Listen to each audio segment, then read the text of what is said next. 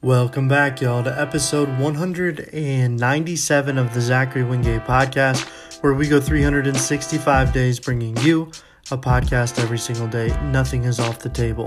The intention of this podcast is to master the short form podcast as well as informing as well as entertaining. So sit back, relax, and listen and enjoy the show.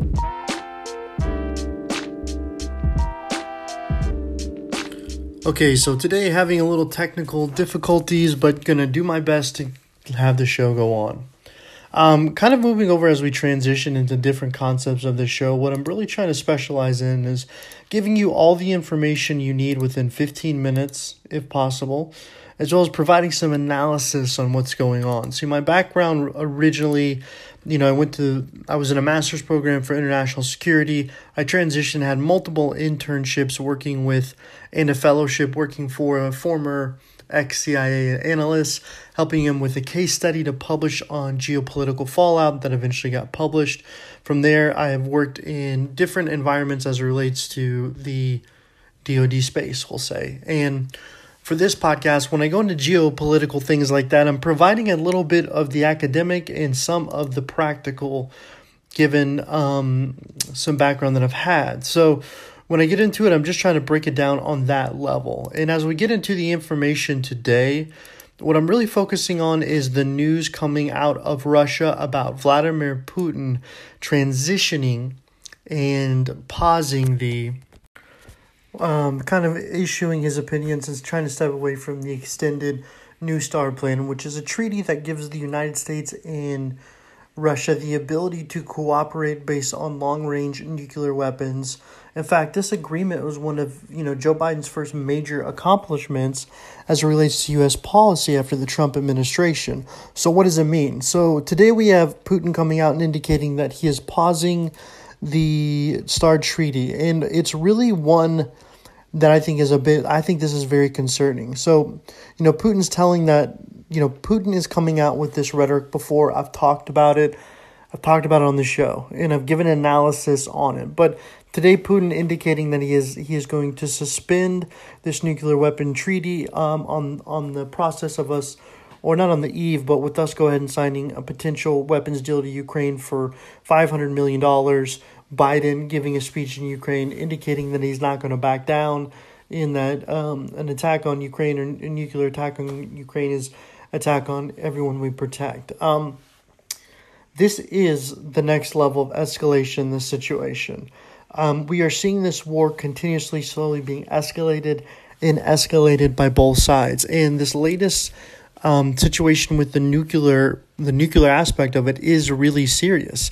It's not one that's like, oh, you know, it's just a nuclear treaty. What we have to understand is these nuclear treaties have been in place for a really long time, roughly since 1949. Each one of them is a, you know, the ability for us to have um, a situation where we don't have mutual destruction mad. So when we look at it from this standpoint, it's like where where do these nuclear treaties stand and why are they so important? I mean, you're looking at the United States and Russia both have 90% of all the nuclear weapons in the whole world. So whenever these treaties were really put in place, they were kind of to stop and mitigate a nuclear threat of escalation. So if we look at what happened with the Cuban Missile Crisis when JFK was in office and we had to create these treaties where potentially Russia was going to put nuclear weapons within Cuba or had them, this is where the process of the treaty started. So things like this won't happen. So things can't be changed or developed into the nuclear program, stopping this kind of um, war on arms, war, an arms race for nuclear weapons. So we're not sitting here creating new nuclear weapons that could potentially do- destroy the world.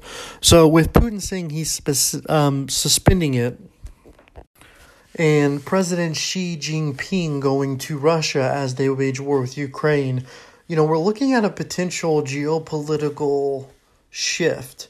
And it's it's it's pretty serious. It's like everything been ratcheting up to this point.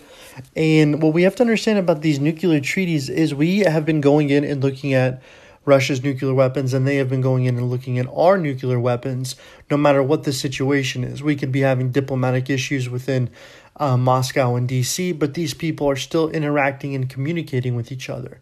Now, with the suspension of it, Putin's kind of flexed a little bit and saying, hey, you know, I can suspend these nuclear weapons, and they're not going to mean anything and kind of starting to message to DC as a result of this $5 million plan. Like, hey, if you guys are going to give Crimea more arms and things of this nature, then potentially I'm going to suspend something that's really important to Joe Biden and a one of the first foreign policy aspects that he did.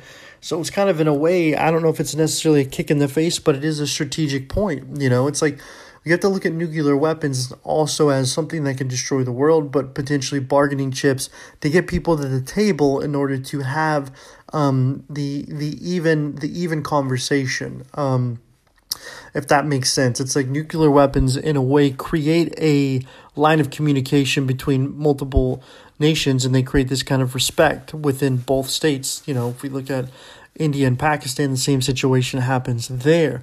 So, as we're looking at this kind of geopolitical shift of maybe Beijing becoming closer to Moscow, it's it's something to be a little bit concerned because we are doubling down on the fight in Ukraine. Joe Biden going there, indicating it, showing that political strength to Ukraine is one that is, you know, like we're we're standing up for Ukraine as Russia is saying they're suspending the treaty and Xi Jinping is going to Moscow.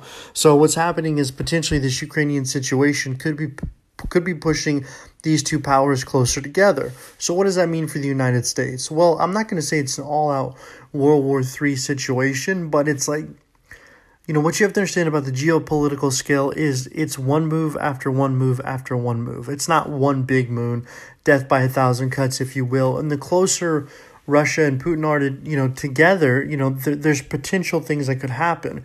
More than likely, what it will be is Moscow selling their oil and gas directly to China, and China sending things to Russia to purchase. But you know, Russia doesn't have the same purchasing power as China. So in a way, you know, China and the United States could have political conflict, but you know, the thing is that the Chinese government always has to worry about keeping 1 billion people employed. And the best way to do that in the current economy and the way it's set up is to have Americans buy Chinese products. And sometimes Xi Jinping doesn't like that. And they're trying to transition the economy to where they can build more, like, for example, the Silk Road, where we have these situations where they're trying to go back to China point, 0.05, 0.5.0 and go from there. So whenever we look at it, and now we're looking at the rhetoric of Putin, Putin is indicating that Ukraine has neo Nazism. Now, the reason why this is relevant is if we are putting on our Russia lens and understanding the way Russian people think, they really live more in the past than we do in the United States. Potentially, one night, maybe I was in a somewhat of what of a bar fight where a Russian punched me in the head and started spouting off how in World War II, if the United States didn't have Russia, then you know they wouldn't have been able to defeat Germany and the Nazis. So that is a narrative that is very close to their hearts. So what does that mean to present day? Um, one of the most probably respectable fights or respectable aspects of being a Russian sometimes is really focused on being able to defeat the Nazis and what that means to the lineage of Russia. So within multiple episodes, I've talked about how there's this Eurasian neoconservative identity trying to be built within Russia. Um, and whenever, you know, whenever this identity is built, it's going to really latch on to legacy aspects of it. And one thing that is really big within the Russia mindset or psyche is the aspect of World War II. So by Putin saying that he is going into Ukraine and potentially stopping neo Nazis, he's kind of ushering in that mentality of World War II that gave Russia this aspect of dignity, dignity and respect, um, and where they had identity. Identity is so important whenever we're trying to formulate a nation. I can't say that enough. When we look at the United States, we are so have a strong national identity. We think about how we play the national anthem at sports. You know, the flying over of jets at sports games and things like that really are important, but they're also instilling that form of nationalism. And within Russia, it's been iffy, you know, in kind of, you know, if if if it's true of what they're saying going into Ukraine is giving Putin stronger and stronger pulls back in Russia, you know, he's not going to stop. It's like that's what we have to understand is Biden is escalating and so is Putin. And with the taking of the nuclear treaty off the table, it is a very strategic point within this whole situation. you know, you don't want to compare this to World War One, but World War One was a war of treaties. Obviously, Franz Ferdinand was assassinated, and as a result of all these treaties and everyone coming together, it created a World War One. Now, it's like if you said, "What are the benefits of World War One?" There's not a lot, um, and when we usher in the same mentality of what's happening with Russia and Ukraine, and now China being a part of it, you know, it's it's a lot of strategic alliances. And what we have to understand is conflict has now changed. You know, we look at the the aspect of consumerism and getting products and selling and buying from one another, and it's not necessarily this all out war where we're fighting each other. It's it's it's purchasing power. You know that that is the new way we work. We have you know products, comfortability, and you know the United States people don't want to step back from comfort and you know we have to be really aware of of how China has we're both leveraged on each other and Russia coming into the fold with Xi Jinping, you know, it's just seeing what the outcome could be. You know, is the outcome to build a stronger relationship in order to stop the United States from growing? You know, or is it, you know, which in our minds we think that, but is there other aspects to it? And if Joe Biden is going to run again, is he using this war as political candor? It's like there's so many things to really leverage if Joe Biden is trying to reinvigorate his base.